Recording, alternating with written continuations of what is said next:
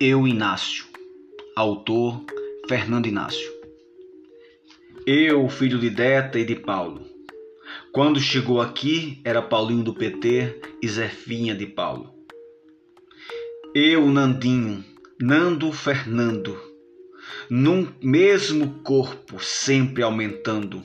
Gaguinho de Paulo, filhinho de Zefinha, Fênix no tênis de mesa, ele matador das peladas no CSU, orelhudo em muitos cantos, coturno no CIA. Zé, só professor Assisinho ouvi me chamar.